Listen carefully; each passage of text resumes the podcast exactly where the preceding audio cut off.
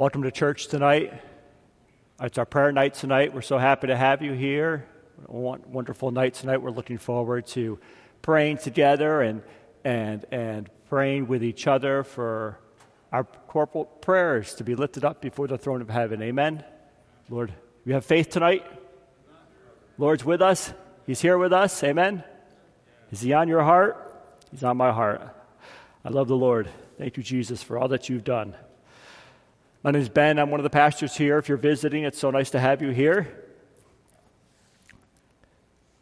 Heavenly Father, we love you so much. We appreciate you. Help us to even appreciate you more. Let it not looking through our own eyes, but look through spiritual eyes to see all that you've done, all that you're going to do for us, Lord. Thank you for sending Jesus Christ to this earth. Thank you, Jesus, for the example you've given us your willingness to obey, your willingness to forgive, your willingness to move on, your willingness to, to just get the work of God done in the time that you had to do it. Help us to do the same, Lord. In the time that you've given us, help us to do as much as we can get done for you by your Holy Spirit. In Jesus' name we pray. Amen. I'm going to start off tonight in uh, Philippians chapter 3. So, in Philippians chapter 3, verse 20, we'll see some of the works, some of the, I'm sorry, some of the writings of the Apostle Paul. We just sang that song, Heaven's Our Home. Paul, Paul, it seems like in his writings, he had a really good grasp of that. That heaven, this earth was not his home, but heaven was his home. Amen? And he says this in verse 20 For our conversation is in heaven and, and as we've, as we, if you've been a students of the word or, or coming to even here at this church, and I'll say that because I've heard it off this pulpit, that word conversation means a citizenship. So your citizenship, who you belong to, is in heaven. In other words, this world, this, this home, this, this kingdom per se, as you might think, is not our final kingdom. Amen, saints? We have a home, it's, it's being prepared for us. And, we, and the Lord's making a way for us to get there through His Son, Jesus Christ. This world is not our home, and, and sometimes we can look around and it can seem, well, it is. It's very real. It's very tangible. You can touch it. You have experiences through it. You have, you have emotions through it, you have thoughts through it, through, through your eyes and through experiences in life, and it's very alive, and, and those things interact with your soul, they interact with your spirit, and, and boy, it's, it's, it's real, isn't it, saints? It's real, it's, it's alive, and, and your spirit's working, and it seems like, maybe I'll speak for my life, it seems to always be this keep serving the Lord, don't get distracted, then something hits your flesh or something hits your spirit, and you're, it's like your spirit has to sort of Ben, come on, you know better than this. Come on, let's go back over here. Go back over here. And it's, it's this constant, this world and our heavenly home, and this world and our heavenly home. Paul knew this very well. And he says in, in chapter 4 of Philippians, down the, down the page there in many of your Bibles, in chapter 4, verse 6, he says this Be careful for nothing. He reminds us don't get so caught up, too caught up into this world that you forget about your heavenly home.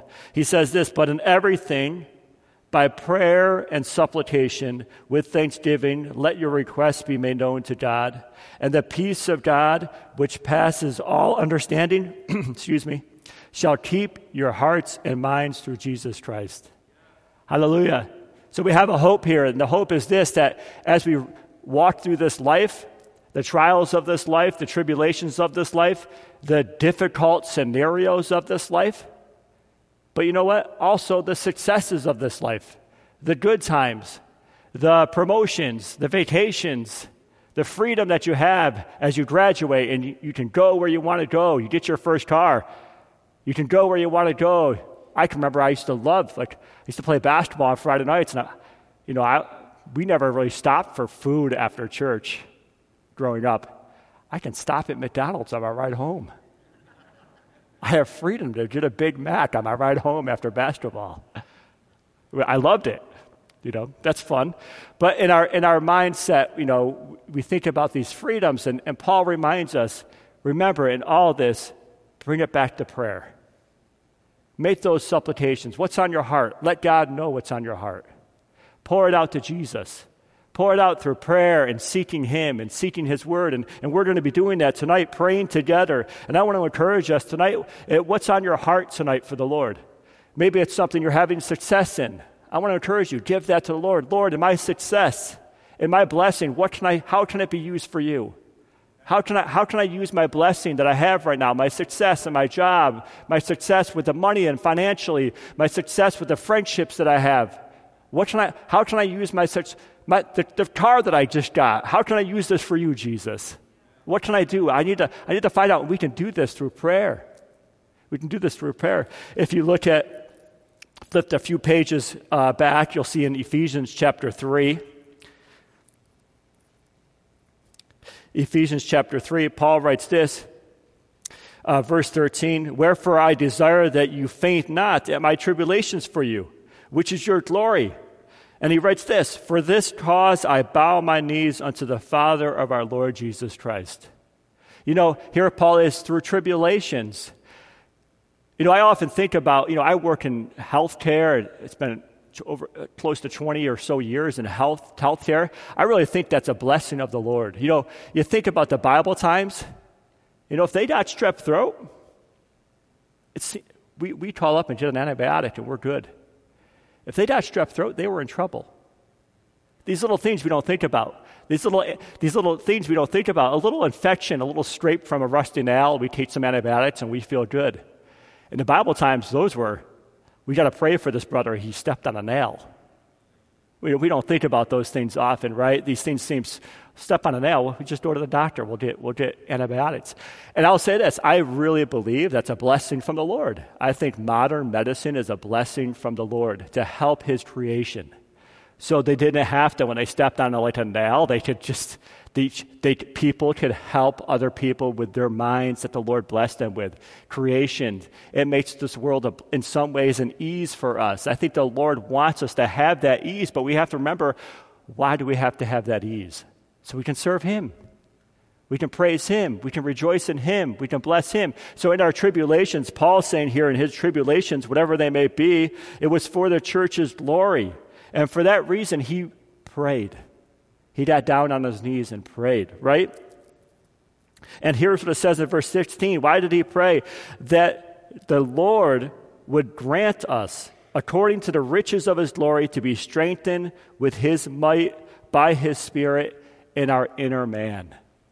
You see, this is what prayer will do for us. If it will strengthen our inner man, our spiritual being. It will give our spiritual being strength. And I want to encourage us tonight.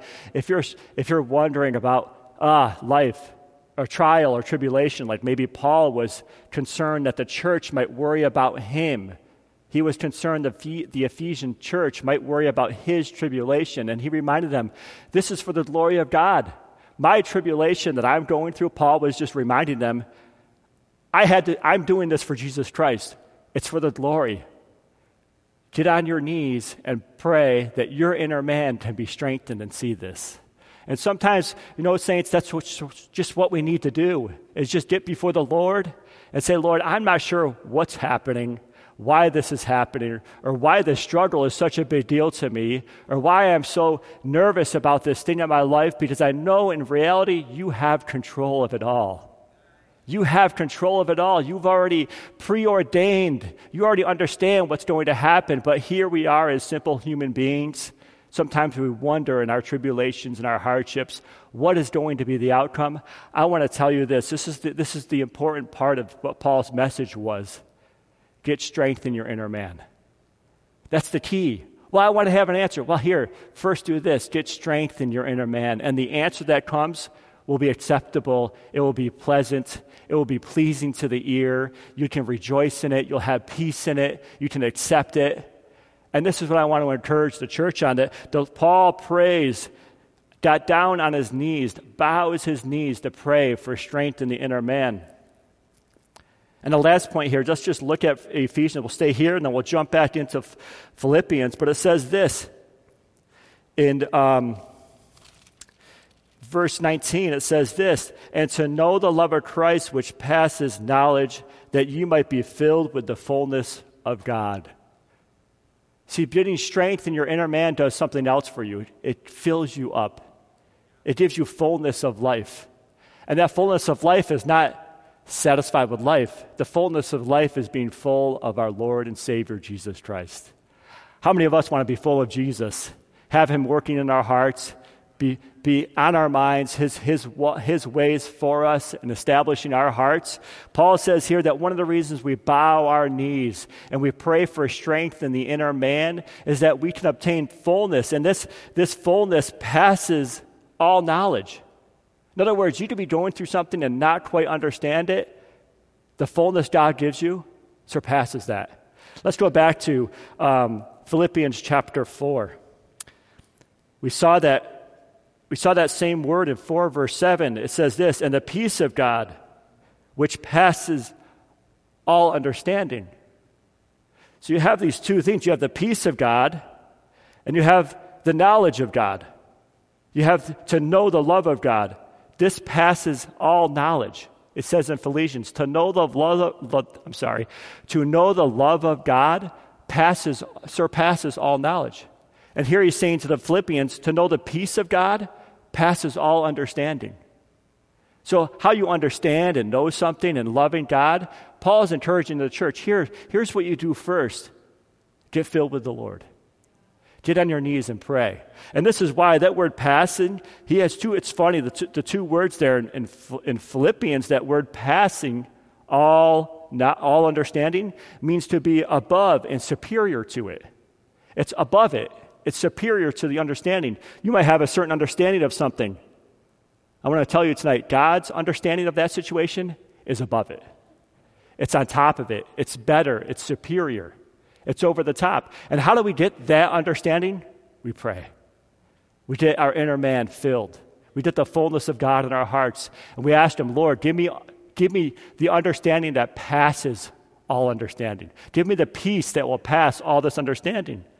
And in, in Ephesians, that word passing, that word passing all knowledge means it goes further than. It goes beyond. So you have above and superior, and you have it goes further and beyond. It passes like you're, like you're driving a car, you're running a race. If you pass me and you go further, I stop. Or if I'm hiking and I can't make it up the hill, that idea of passing me and going beyond is what Paul's saying here. And this love of Christ in you as you begin to pray, as you begin to ask the Lord to fill your inner man, as you begin to ask the Lord to strengthen your heart and see through your success, see through your tribulations, that you ask Him to, how, how can I, Lord, in my tribulation, Lord, in my success, what can I do to, to love and serve you? What can I do? I don't know what I can do. Here's Paul saying, if you get filled with the Lord, He'll give you knowledge to surpass that. He'll give you knowledge to understand what to do to go beyond that. And that's my encouragement for the church tonight. What's on your heart tonight? What are you hungry for in the Lord? What are you struggling with? What are you, what are you happy with? What's on your heart? What, what are you filled with? What's, what's, in your, what's in your being that you have questions about or you're concerned about? Paul encouraged the church, and I'll encourage us tonight get strength in the inner man. Get filled with the fullness of God. And how do we do that? We're going to come and pray. Paul says, I bowed my knees he said, Come before the Lord in all prayer and supplication.